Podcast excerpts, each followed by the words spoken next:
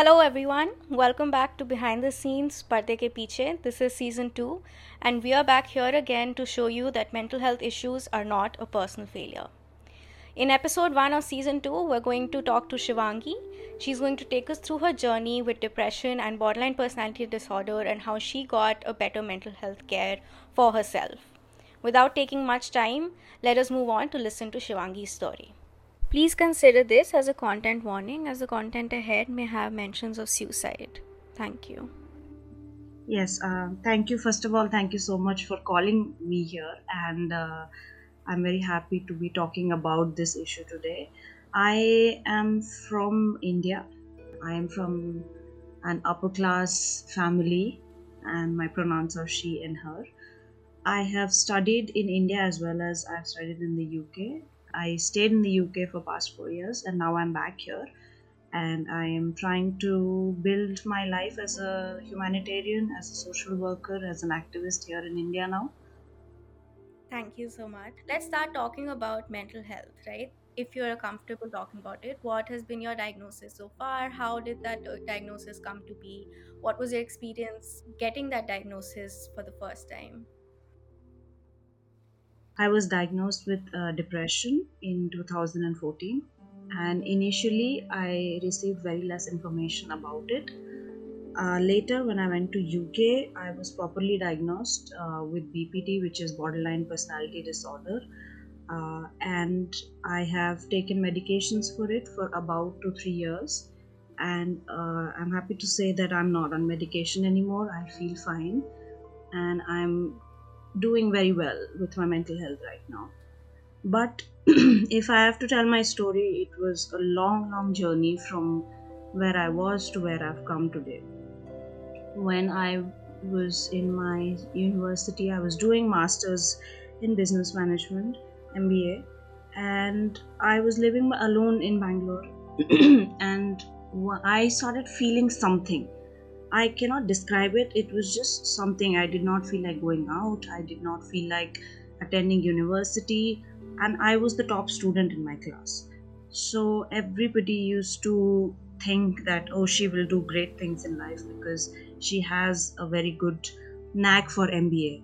When I totally lost interest in studies, I did not go to college for about a month and I lived alone in an apartment, rented apartment so I was in that room for about 18 days and I could not get out of bed. I had very negative thoughts and it, it went to a very dark place. I immediately one day got up and I started getting extremely dark thoughts. I thought, what is happening? This is not me. There is something wrong. So initially, I thought maybe my hemoglobin's less or my vitamin B12's less because that is all you're taught eh, during your whole life. So I went out uh, to a doctor. I went to a psychiatrist. I remember I just googled the best psychiatrist in Bangalore and whatever the first name popped up, I took an auto and I went to her. She saw me for about five minutes and she said that uh, you have depression. And then she wrote something in my file. Uh, she wrote everything that I was saying. She was just writing. She was not making eye contact with me and she just wrote random things about my life where i'm from and all those things what has been happening. And then later she said you have depression. You take this medicine and sent me home. I went i got the medicine. It was uh, serotonin. And i came home and i started taking it. But nobody tells you that these medications have so many side effects on a person my body started burning. I got loopy, I got hazy, my brain fogged up, and my condition did not get better. I was not suggested anything, there was no information. I came back home, I googled what is depression. Uh, nothing helped, and things got worse from there. I took medication for about one week, but it gave me so many side effects that I was I thought this is something very wrong. I should not be taking this and of course at that time you cannot speak to family or friends because it's uh, there's a taboo around it. So i i stopped taking medication and then that continued for few more months. And um, i went into very very dark place. Uh, nothing was fine. I for one semester i did not go to my university and I missed out on exams and everything. Uh, and later, one of those days, my friend, very close friend, uh, she saw what was happening to me and suggested that, you know, maybe go see someone else. Maybe there are better doctors. I went and saw one doctor, and uh, funny as it is, he was worse than the first one. He judged me.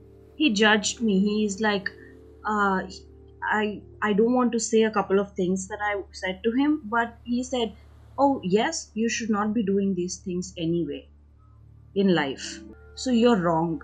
So I felt so judged, and I I felt this this horrible feeling inside of me that uh, I have just kept all of my problems and issues in front of you on the table, and here you are judging them I felt very, you know, how you feel very naked and vulnerable in front of a doctor. I felt like that, and then I felt like he was laughing at me or something.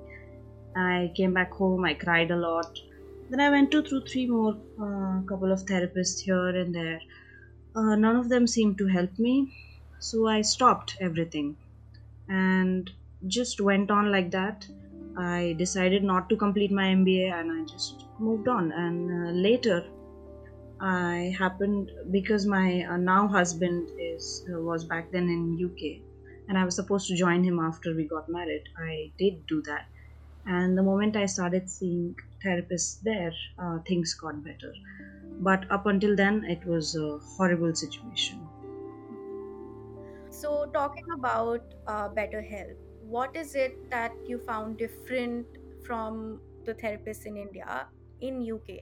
that helped you and that made you get better and reach the space where you are where you don't even need medications anymore well the first thing about india is that mental health does not have enough funding.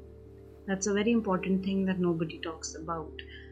We have what half a million in in a year for mental health? That would not cover the cost of people in one region. So how do we expect that you know there are more therapists and psychiatrists who will help us out who will help people out and mental health is seen as a very individualistic problem. It's a very individualistic neoliberal problem very capitalistic market. Uh, nobody sees mental health as an issue. It's uh, it as a socio-political issue which is something that should have been done years ago. But it is it has not been done and we don't the truth is that we don't have good therapists psychiatrists and uh, psychologists in india and we also forget the fact that these are people who are who are politically inclined a certain way uh, people who are born and raised in a certain environment and who have that um, I, I don't want to use the word backward, but um, for the lack of better word, they have very um, regressive, regressive thought process. So I don't expect a therapist to be uh, shedding all of that as a layer, coming to office, seeing a patient without all those thoughts in the back of his or her or their head, and uh, treating them. So when a patient says something and puts the, themselves out there, that's met with a lot of judgment uh, uh, because our society is such because the political environment is such if uh, we have extremist government sorry to say but we have an extremist government and people are seeing all of that every day. So a woman who's a woman i'm a woman in 20s if i happen to go to a doctor and talk about issues i'm considered as a liberal uh, modern woman who whose imagery is totally different to the women he sees at home back home. So for for him i might as as well be suffering from all of these things because i'm a certain way and it's my problem and it's my issue and i should tackle it with medication and and the first response in india is medication nobody talks about therapy nobody talks about sessions and the second thing is again the capitalism. How expensive is mental health care? Each session costs about on an average 400 to 500 rupees. Now, how do you, how do we expect um, people to do that? There are 800,000 suicides every year, and we all know that suicides don't happen uh, without attempts. So uh, a person would have tried 20, 30, 40 times before to get help, maybe seek help, and then resort to something which is uh, so heartbreaking. So what the difference that I found in UK was first of all healthcare is free. You have to uh, it's all paid for, and we have a very we have a socialist government there. Um, a certain mindset. Uh, not I, I don't have flowers and roses uh, when it comes to UK to be praising them, but uh, yes, people are more uh, diverse in their thought process. Uh, they are more understanding of mental health and its issues, and they are more equipped with knowing different types of diagnosis as opposed to um, I don't know. In India, I could not see that. So that's the difference that i found it was free and they are dedicated. That's so important. Um, i would i would say that my so so the process was that first you go to your general physician gp and the gp uh, sort of suggests you to go to a therapist. And my gp would personally call my therapist to ask whether i have showed up for the session and how did it go? Is she feeling fine? Do i need to be there for her? That's not the job of a physician. Her job is to just take care of my body. And but she has done that. And i i remember when i was leaving uk i was crying so much to be leaving her as if she has become a part of my um, life but she had she she she did not uh, yeah it's she did not become my friend but she was someone who helped me immensely so by all of this and then even when I was studying in university, they gave me a private counselor who would counsel me every week. It wasn't necessary for them to do that, but they pushed and pushed for me to do that. And they asked me to go every week and everybody everybody would be in touch with everybody. Uh, so my therapist my gp and my counselor from uni all three of them would talk and they would decide the perfect course for me. They explained the medication to me. They told me about the side effects. They told me how it would manifest itself in my body, all those things. And I could it was up to me. I was given the the respect of giving consent to medicines and it was a choice, which is something very refreshing and new. And um, I think we can take some sort of tips from them in that regard, I guess. So yeah, I would say that's the difference between healthcare here and there.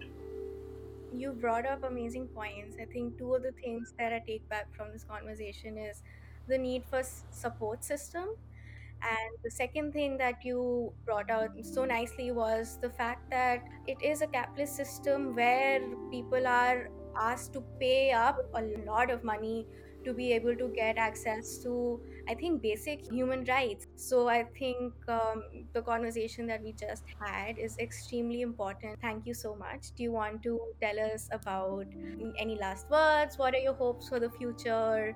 Anything that you would want to leave the audience with?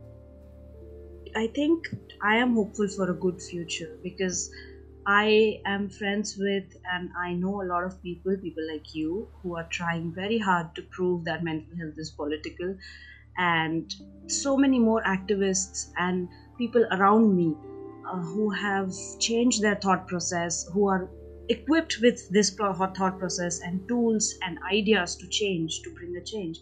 So I am hoping for a very changed and a better uh, society uh, however, we'll we'll see where the healthcare goes. Uh, but yes, I'm hopeful for a future where mental health is taken more seriously. We talk about uh, a lot of different things as as we are seeing in companies right now in many big companies they are trying to inculcate yoga classes and a lot of uh, stress busters and counselors as well even in the new education policy we are seeing that they are pitching in ideas for counselors in schools for students so i am hopeful uh, it's a very um, thin hope but i am very hopeful for the future uh, in in a way that i see a lot of good people around me and i see a lot of dialogue being created around mental health hopefully we will not see any more uh, shivangis you know going through for four years of trouble trauma to get good healthcare. So. Thank you everyone for listening to Shivangi's story and supporting her. Let us also take some time out and thank Shivangi for giving her experience out to us and telling us about how she found a better mental health care system for herself.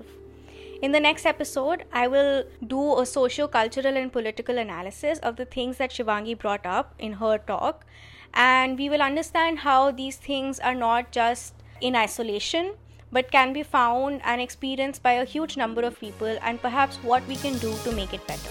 Thank you.